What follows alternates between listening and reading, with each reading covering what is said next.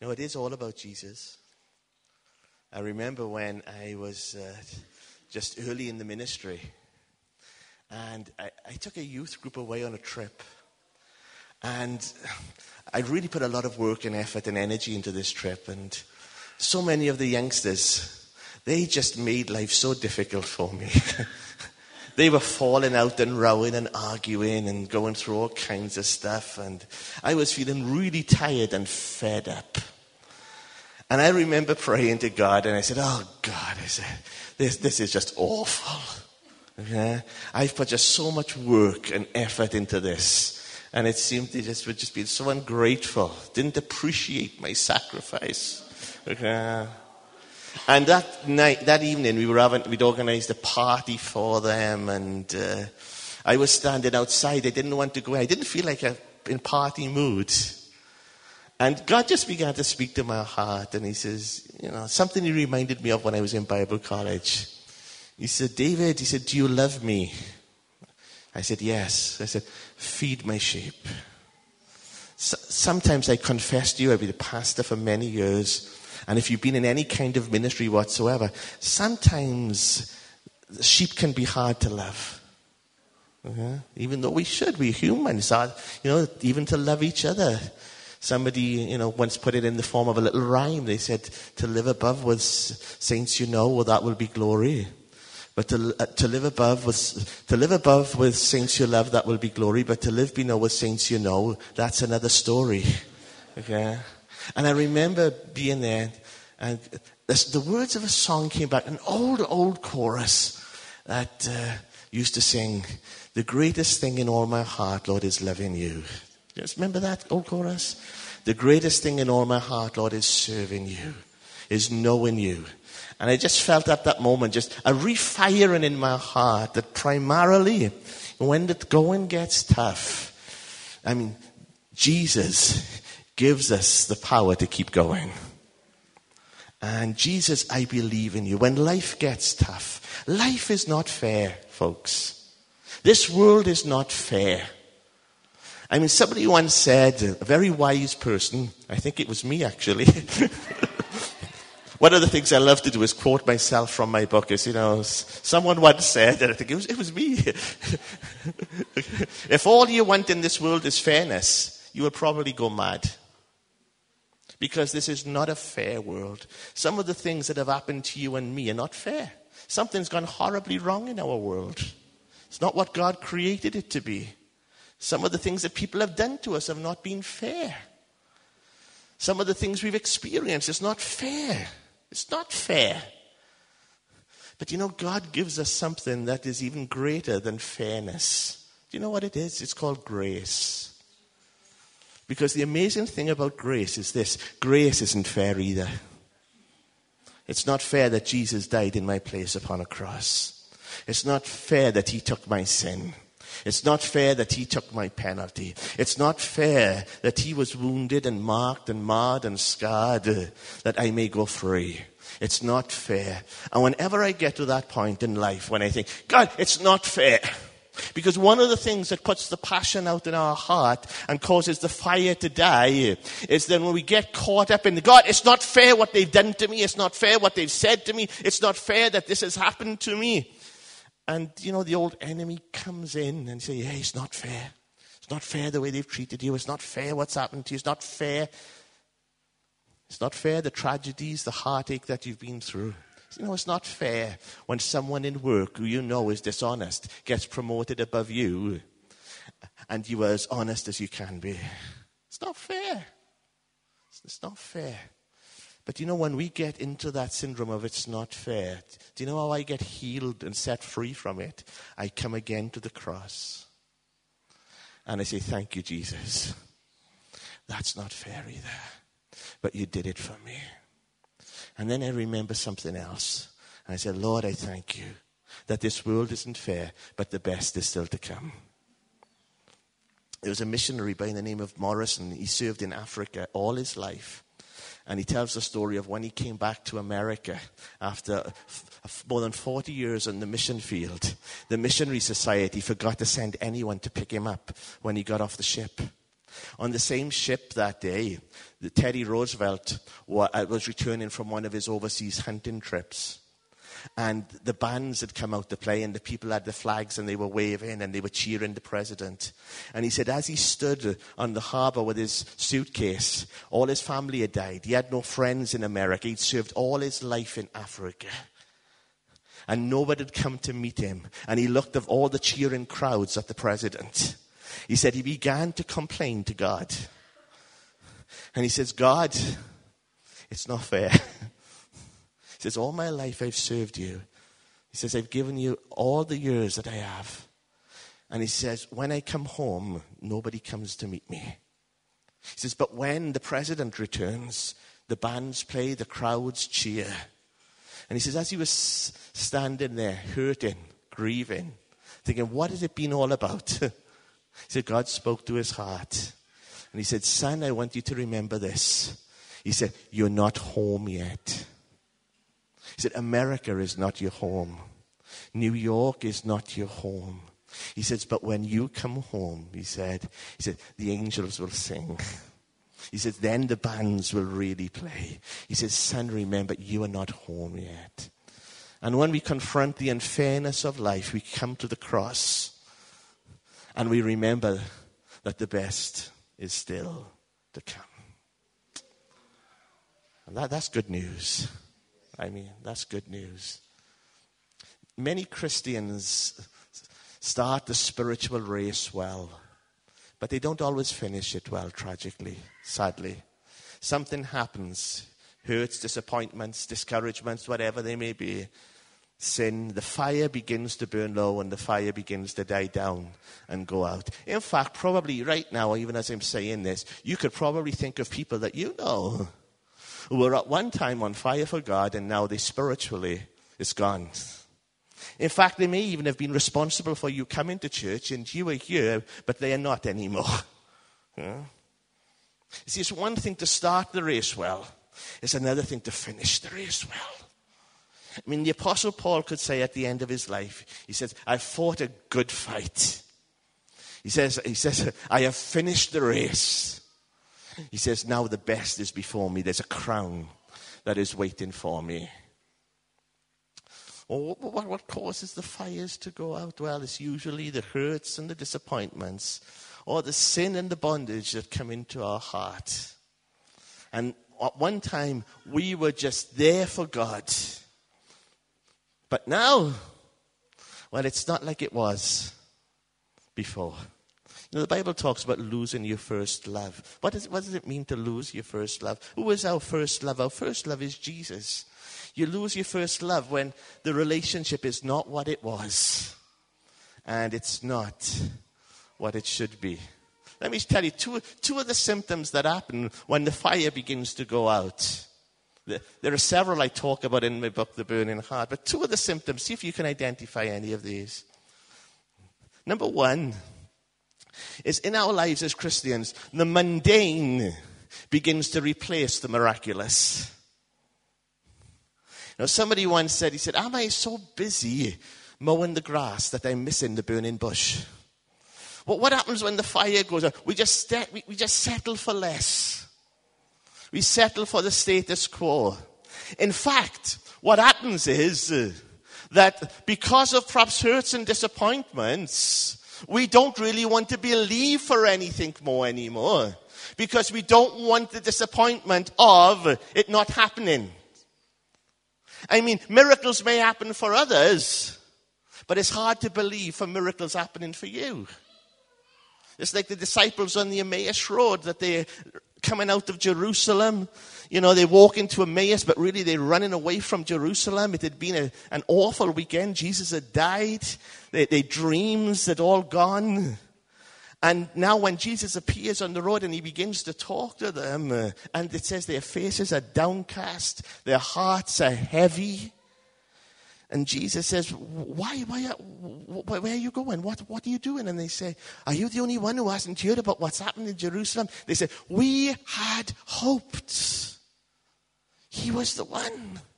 We had hoped he was the Messiah. We had hoped. We had dreamt. We had believed. We had committed our lives to something, to someone. And then we saw him die. And not only that, but some of those women have been to the tomb and they've come back with some strange stories. And they said that he's, a, he's alive and he's risen. Now, have you ever wondered how amazing that is? The women are saying that he's alive, but they're still getting out of Jerusalem. they're still going to Emmaus. I mean, the women are telling what's happened, but they find it hard to believe. They find it hard to accept. In fact, they don't accept it, otherwise, they wouldn't have been running away. And the women, oh, I think it's wonderful. Jesus appeared first to the women. I, one of the most amazing things is he appeared to Mary Magdalene. The first person Jesus he appeared to after the resurrection was a former prostitute who was possessed by demons. She was the first one to see Jesus. Isn't that amazing? So, why did God appear to tell the women first? I don't know if this is theologically true, but somebody once said that Jesus appeared first to the women to make sure the news got out quickest. Now, I, I don't think that, that is the case. I, I think the women were probably just more sensitive and open. but they were getting out the why we had hoped, broken dreams and disappointments puts the fire out. You begin to settle for the mundane instead of the miraculous. One bishop put it this way. He said, you know, he said, every time I read in the Bible, I read about the apostle Paul, and everywhere he went, there was either a revival or riot. He said, but everywhere I go, they offer me a cup of tea. Okay? I think, oh God, when the fire goes out, we begin to settle for less. And the devil, he is after the fire in our hearts. He is after our faith. And the way he gets to our faith is through broken hopes and broken dreams. Because if the devil can take away your hope, if he can destroy hope, he destroys faith. Because faith is the substance of things hoped for. And when hope is gone, it's impossible to rise up in faith and take hold and believe in God. When hope is gone, it's, it's, it's, it's impossible to say, come on, let's go and take the land. Let's run against the giants. Let's believe for God's purposes. Let's fulfill our destiny. Because he attacks our faith through seeking to destroy our hope. Selwyn Hughes, uh, fellow Welshman. He, he, was actually born in, a town, a village not far from where I live, a place called Fochriw. And out of Fochriw, God raised up this wonderful man of God. Wrote the series Every Day with Jesus. He's a wonderful writer, teacher, preacher. And towards the end of his life, he, he, he tells that he was once asked in a radio interview what in all his experience as a Christian minister and counselor was the number one problem that he encountered in counseling and dealing with Christians. So, what is the number one problem? And do you know what he said? Without any hesitation, he said, The number one difficulty that I've encountered over the years in dealing with Christians is disappointment with God. He said, Well, well what do you mean?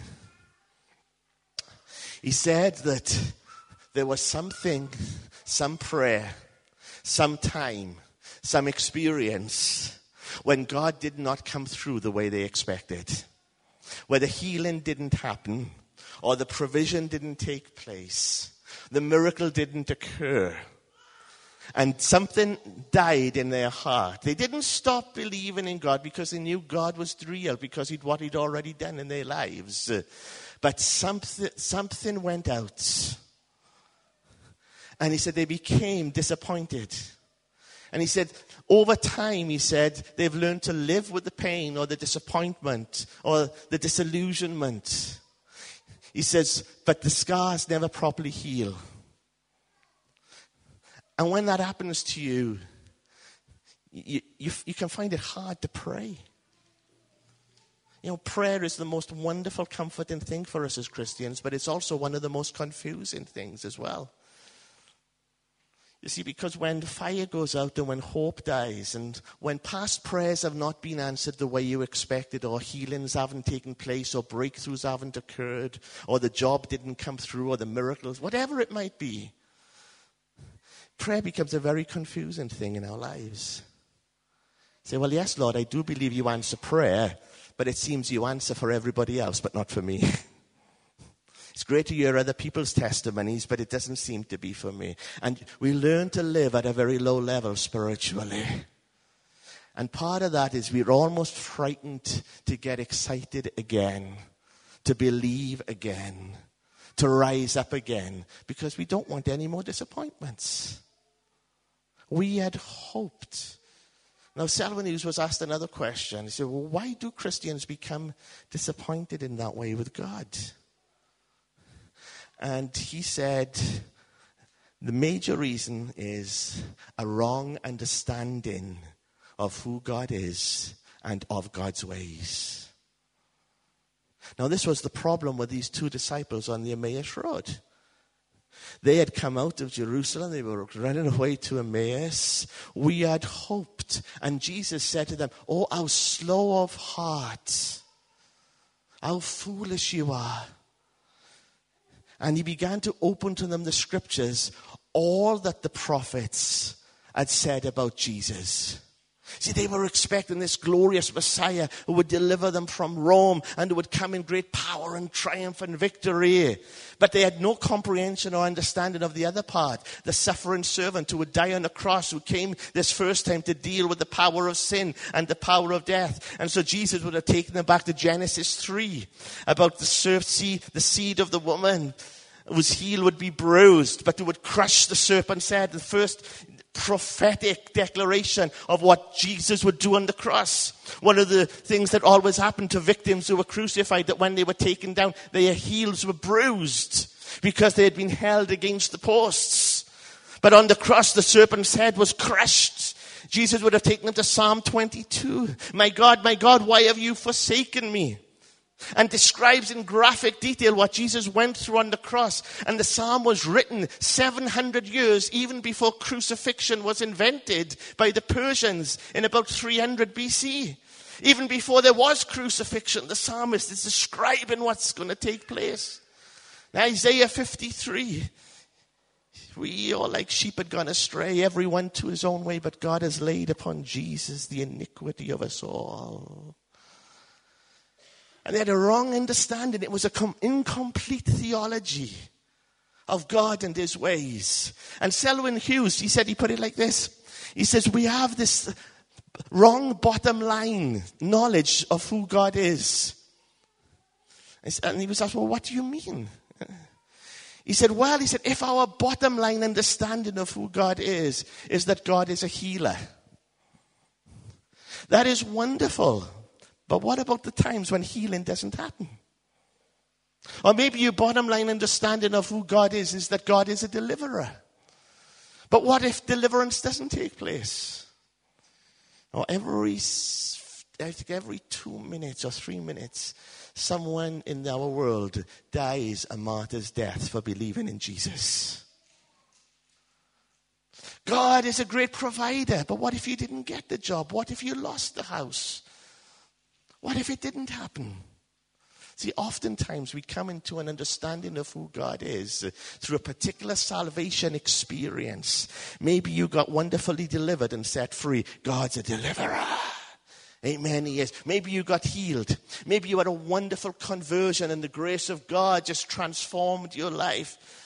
Whatever it may be, maybe you saw prayers answered, a loved one got come wonderfully saved, whatever it might be. And what we end up doing with our theology is that then we emotionally attach that experience to our fundamental understanding of who God is. And when that doesn't happen again in the future, we become discouraged, we become confused, we become disappointed. Say, well, God, you did it before. God, it happened in the past. God, why, why isn't it happening now? God, you answered those prayers. Nothing is more exciting in our Christian experience when you're seeing your prayers answered. Nothing is more confusing than when they're not. Yeah. Selwyn Hughes said this. He said, What is our bottom line understanding of who God is? Because that determines how the fire keeps burning, how we go through the trials and the valleys and the difficulties of life. And I want to tell you tonight this that our bottom line view of God, fundamental foundation understanding of who God is, we go all the way back to Genesis 1 and we discover that fundamentally and ultimately, God is good. He is morally perfect in everything he is and everything he does. Because it tells us not only what God did in Genesis 1, it tells us something about who God is. Everything he made, everything he touched, everything he did was good. When Moses wanted to see God's glory, God said, Moses, I'll put you in the cleft of the rock and my glory will pass by. And he says, I proclaim the Lord who is faithful, the Lord who is merciful, the Lord who is righteous, the Lord who is just, the Lord who does not let sin go unpunished. And he says, Moses, all my goodness, all my goodness will pass by you. This is one of the great cries in the Old Testament of the people of God, even when they went into battle, faced overwhelming enemies, was, Oh, give thanks to the Lord, for he is good. His love endures forever. Oh, taste and see that God is good. And surely goodness and mercy will follow me all the days of my life. I'll dwell in God's house forever. God is able to make all things work together for good to those who love Him, called according to His purpose. He is a good God. He is a good God. God is a good God when you get the promotion. He's also a good God if you don't get it.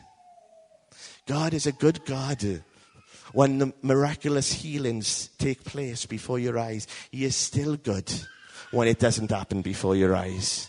God is a good God when the church is full and everybody comes. This is something I had to learn. God is still a good God if the church is empty and everybody leaves. He is still a good God. Now, my emotional experience may change, but my life is not to be built on my emotional comings and goings. My life is to be built on the fact that God is good all the time, and all the time, God is good. And why I can say that absolutely is because of what Jesus did on the cross for me and in my place. There was no other good enough to pay the price of sin, to open the gates of heaven and to let us in. And when we in our spirits understand and can affirm that, that our God is a good God, even when I don't understand what's happening in my prayers, even when I don't understand in what's happening in my calling, even when I don't understand what's happening in my life, it still makes no difference to God is a good God.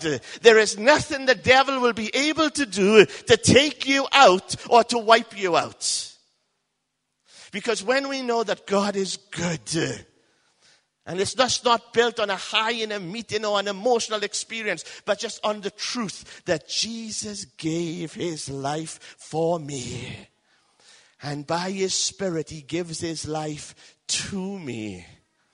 I can stand against anything. And the fire just keeps burning brighter and growing stronger because I'm not a Christian who is just up and down with the flow of the moment.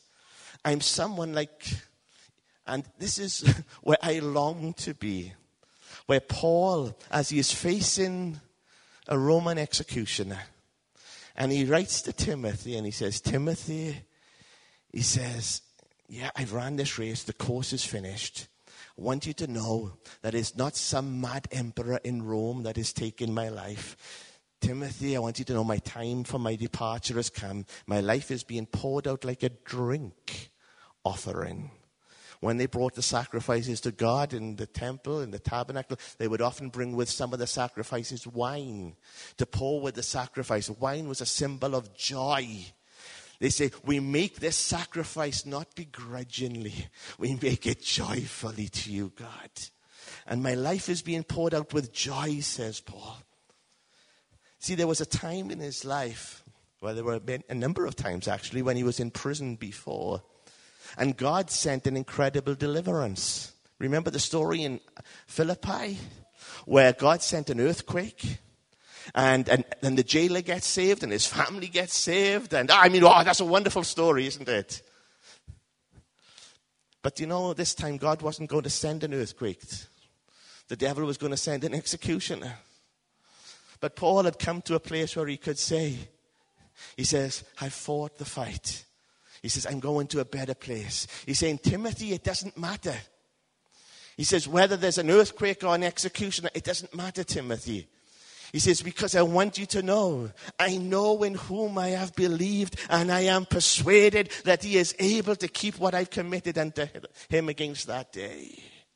Doesn't matter if revival comes tomorrow or if persecution comes tomorrow and we lose our jobs and we lose our homes and we lose our possessions. God is still a good God.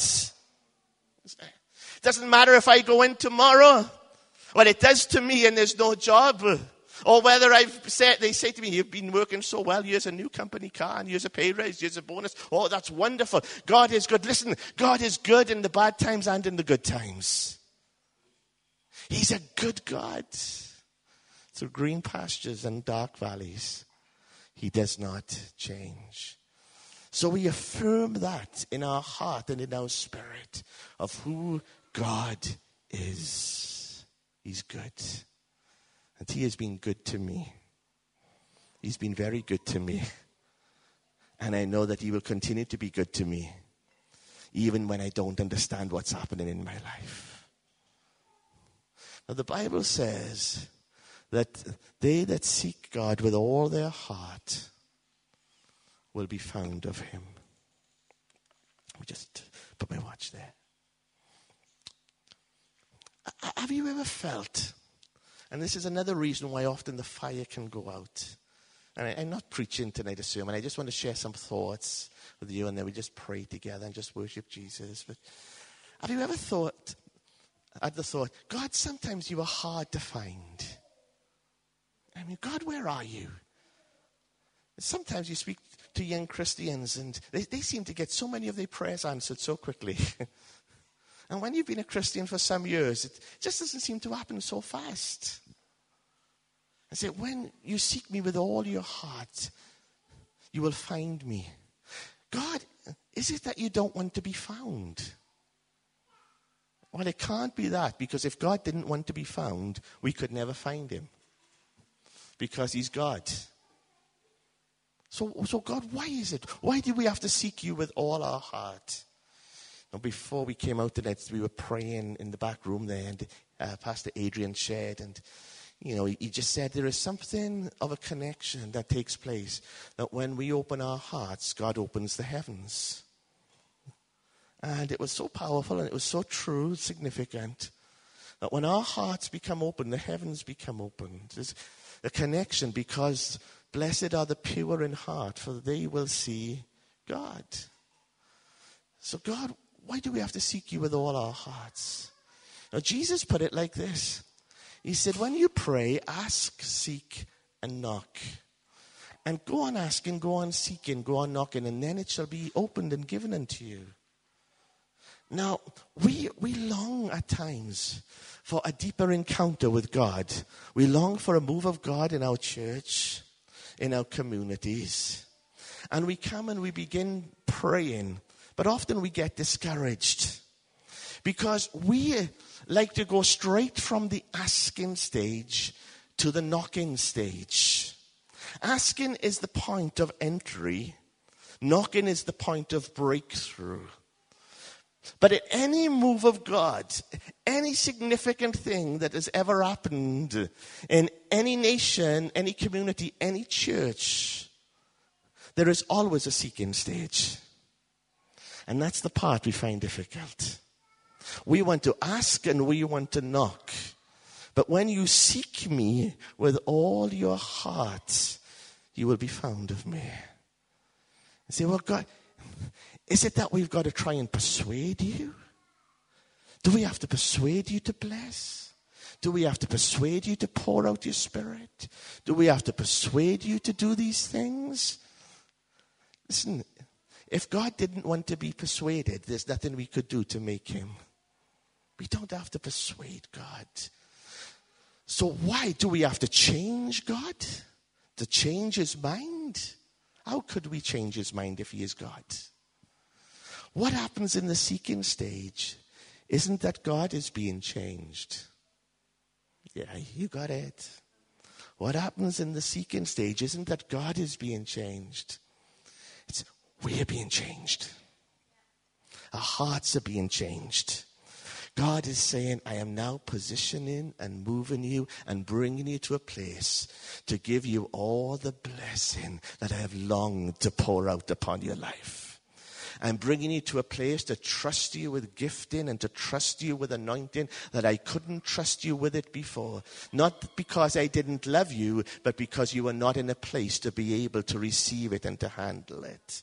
In the seeking stage, to this wonderful, good God who wants to bless us and who wants to pour out his spirit upon us. He, we are not changing him, church. He is changing us. He's changing us. See, the question isn't whether God loves me tonight. The question is this how much can God trust me? You know, even with our children, you know, we can love all our children the same, but we can trust some with more than others because they have come to a place of maturity, responsibility, accountability. And now we say, you take the car. I have the keys of the house. Here you go. Now you've come to, I can trust you with more. I didn't give them to you before, not because I didn't love you, but because I did love you. But now I can give you more. A heart after God is a heart that's being changed in the process so that God can bless us and give us so much more. Evan Roberts was a man with such a heart. Interestingly enough, where I travel, you know, not every, almost everywhere you go in the world, they've heard of the Welsh revival. And the reason for that is the Welsh revival literally almost did touch the world. It went everywhere. And Evan Roberts, just 26 years of age, praying and seeking God for a move of God in the nation that had become spiritually and socially so barren and desperate. Describes encounters that he had with God in the early hours of the morning when he was taken up, as it were, into heaven. He said he didn't know whether he was in the body or out of the body. And it was as if he met with God face to face over a period of several months. And during that time, God put into his spirit that 100,000 people in Wales would come into the church and become members within six months. That was like five, that was almost like 10% of the population in six months being added to the church. And he describes the time when he went into a, a church prayer meeting and he, he says it in these words. He says, you know, the, the altar was built. The sacrifice was laid upon the altar. But we were now looking and praying and believing God for the fire. They had been seeking, seeking, seeking God. And he describes how that, that day, he says the power of God began to flow through him and he began to sweat and he began to cry and call out to God for mercy. And the great cry of the Welsh revival was, Lord, bend us, bend us, bend us, bend us. And that day, the fire of God fell upon his life. And it touched the whole nation and it touched the world. 26 years of age but your heart after God. It's not about age. It's not about how young you are. It's not about how old you are. It's about whether your heart is on fire or not. And as he's crying out to God and God pours out his spirit, uh, the nation, first of all, his own little church, and then the towns, then the villages, and God begins to move in that land. It was the same up in the Hebrides, 1949. And there, Duncan Campbell, two elderly ladies, Christine and Peggy Smith, 184, 182. One was crippled, one was blind. On one night, Peggy, who was the blind lady, God gave her a vision. A blind lady has a vision. And in that vision, she sees scores and scores and hundreds of young people walk into church. None of the young people in that community went to church. And so she says, sends to a minister who's come to the church in Barvas. She says, pray God is going to bring an, a revival to the community. And a group of ministers and leaders in the church and community begin praying. And as they're praying one night, a young man begins to read from Psalm 24. Who can ascend the hill of the Lord? Who can stand in God's holy presence? He who has clean hands and a pure heart, who has not sworn by what is false or lifted up his soul to idols, he will receive vindication from God. And as he's standing there reading the scripture, the power of God comes into the barn. And he cries out and he says, Are my hands clean? Is my heart pure? He says, if my hands are not clean and my heart is not pure, all my prayers are just so much humbug.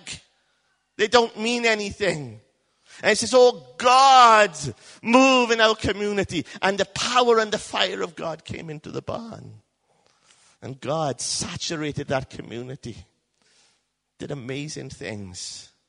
These are heart issues. There's a story in the Old Testament man by the name of Elijah one day. He confronts the prophets of Baal. The nation is in a desperate state. Jezebel is controlling the throne. Ahab is a weak king. And now it's time for a showdown at the OK Corral. And all the prophets of Baal, 400, and prophets of Ashtaroth, about 450, they meet with Baal they meet with Elijah and Carmel. And all day long, they cutting themselves and shouting and praying and screaming and whatever they doing and no fire falls upon their sacrifice. And Elijah says, Now it's my turn.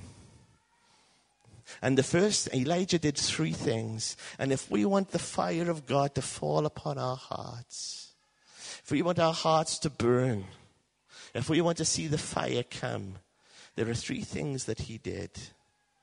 Number one, it says he rebuilt the altar of the Lord because the fire of God does not fall on broken down altars. The altar has to be restored.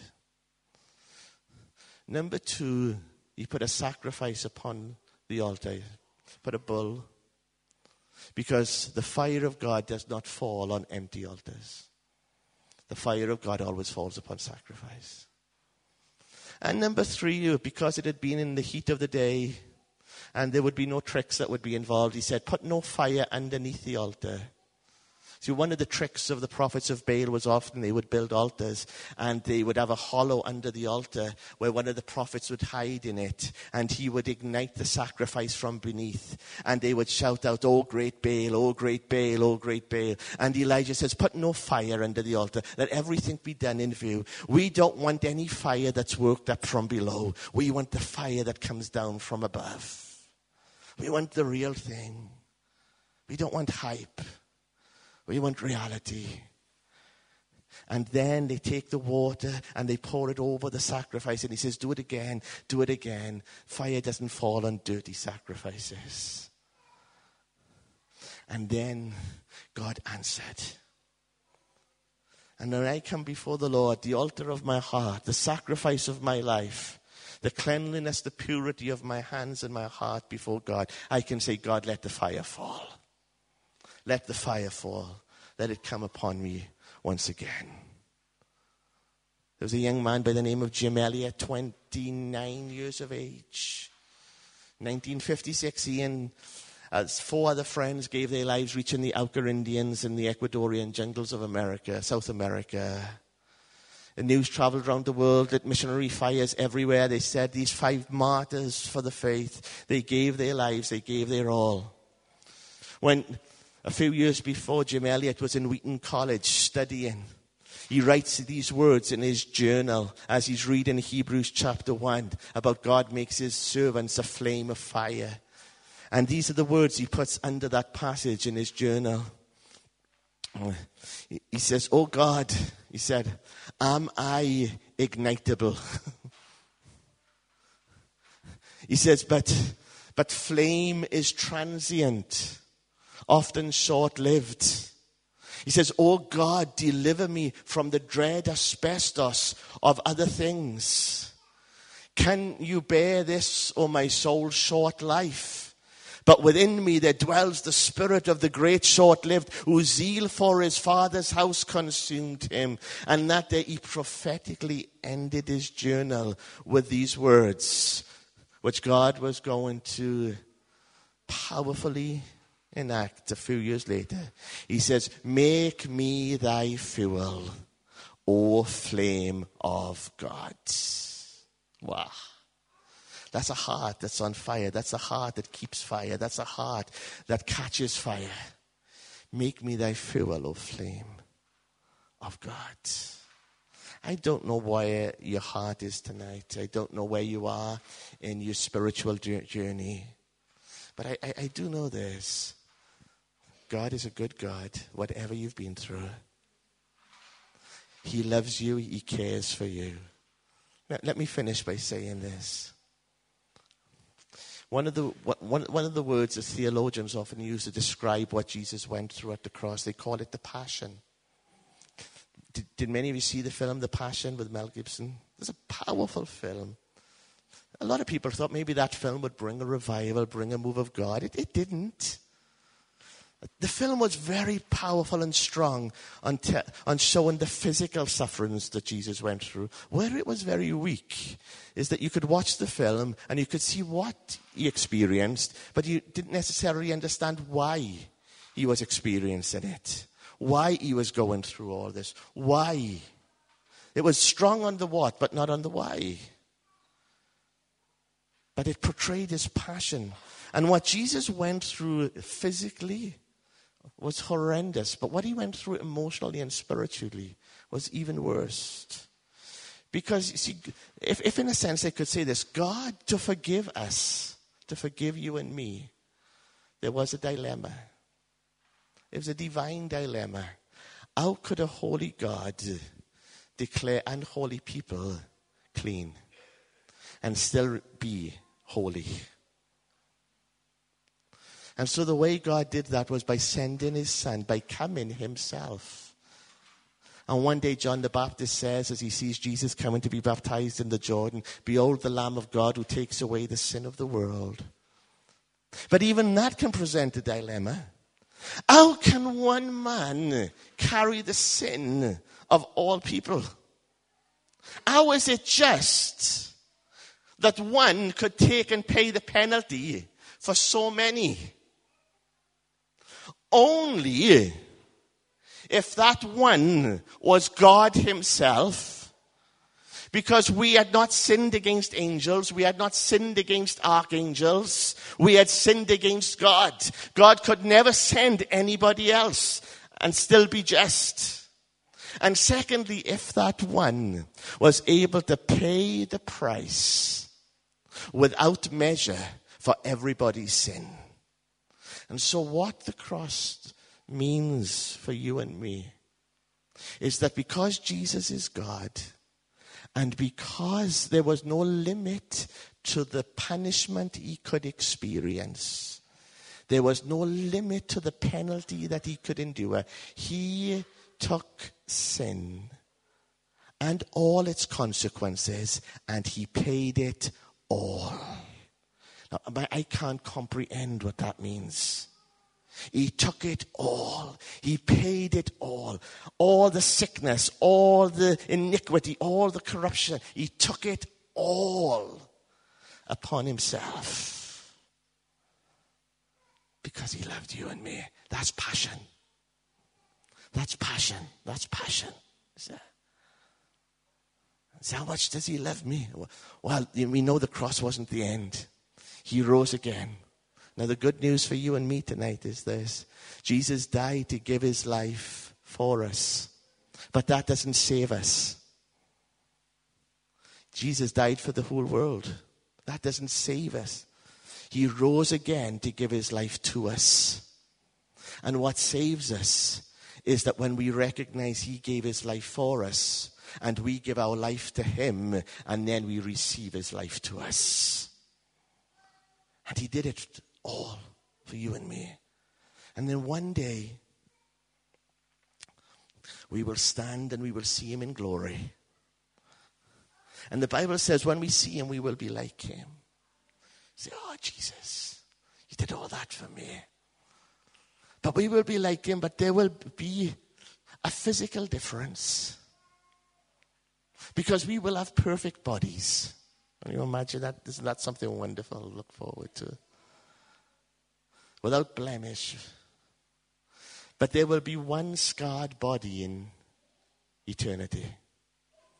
And when Jesus rose again from the dead, he became a man and stayed a man for eternity. He didn't just become a man for 33 years, he became a man forever. There is now one mediator between God and man, the man Christ Jesus.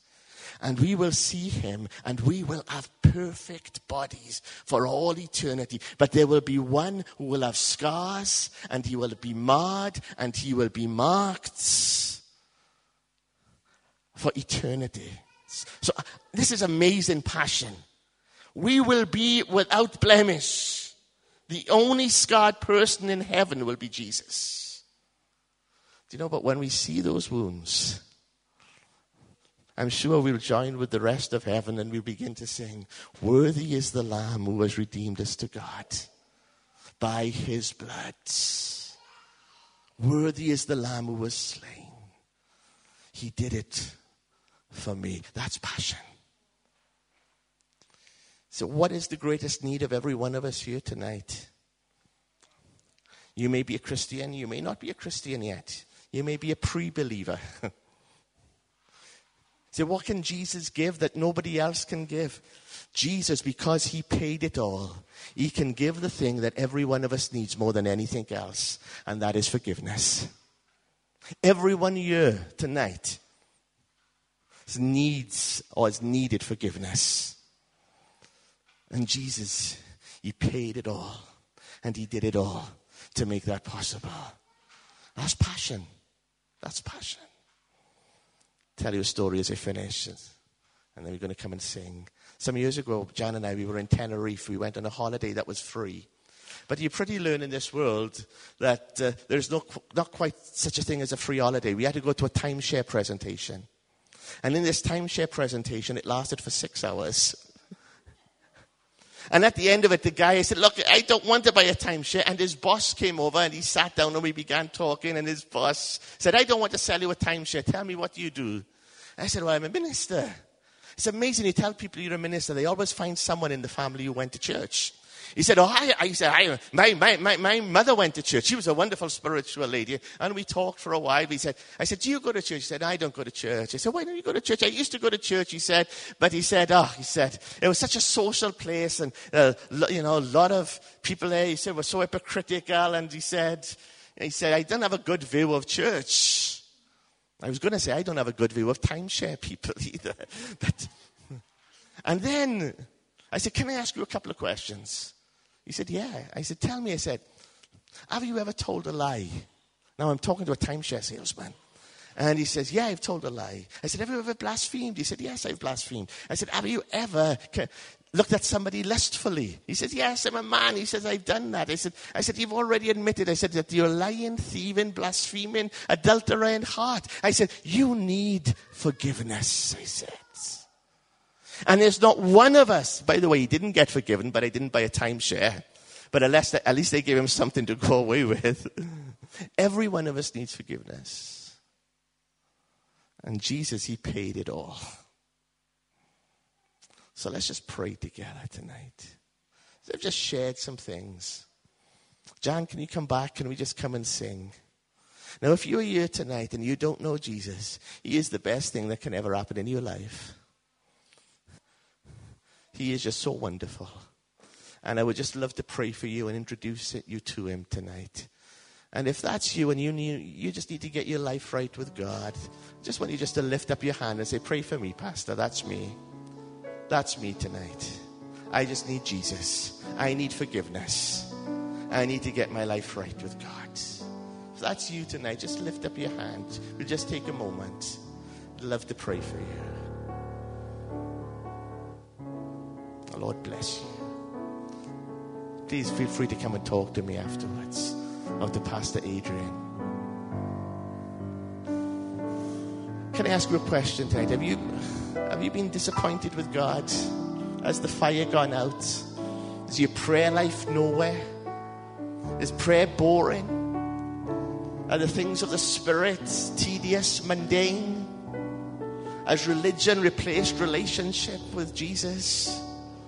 Is the fire that once burned now very low?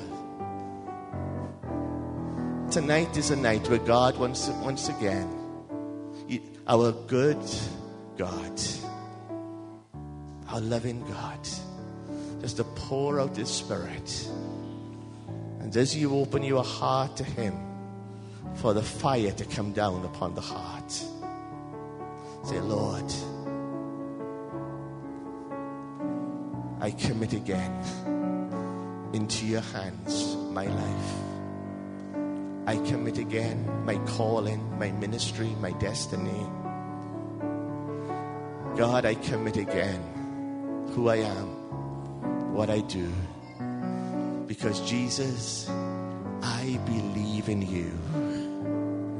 Jesus, I belong. Jesus, tonight it's me and you. I worship you.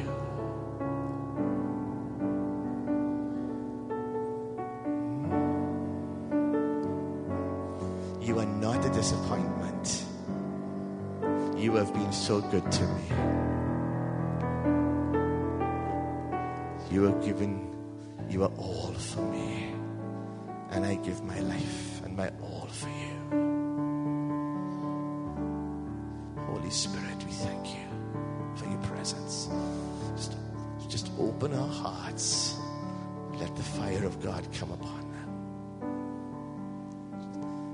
them. Just, sing for us, John.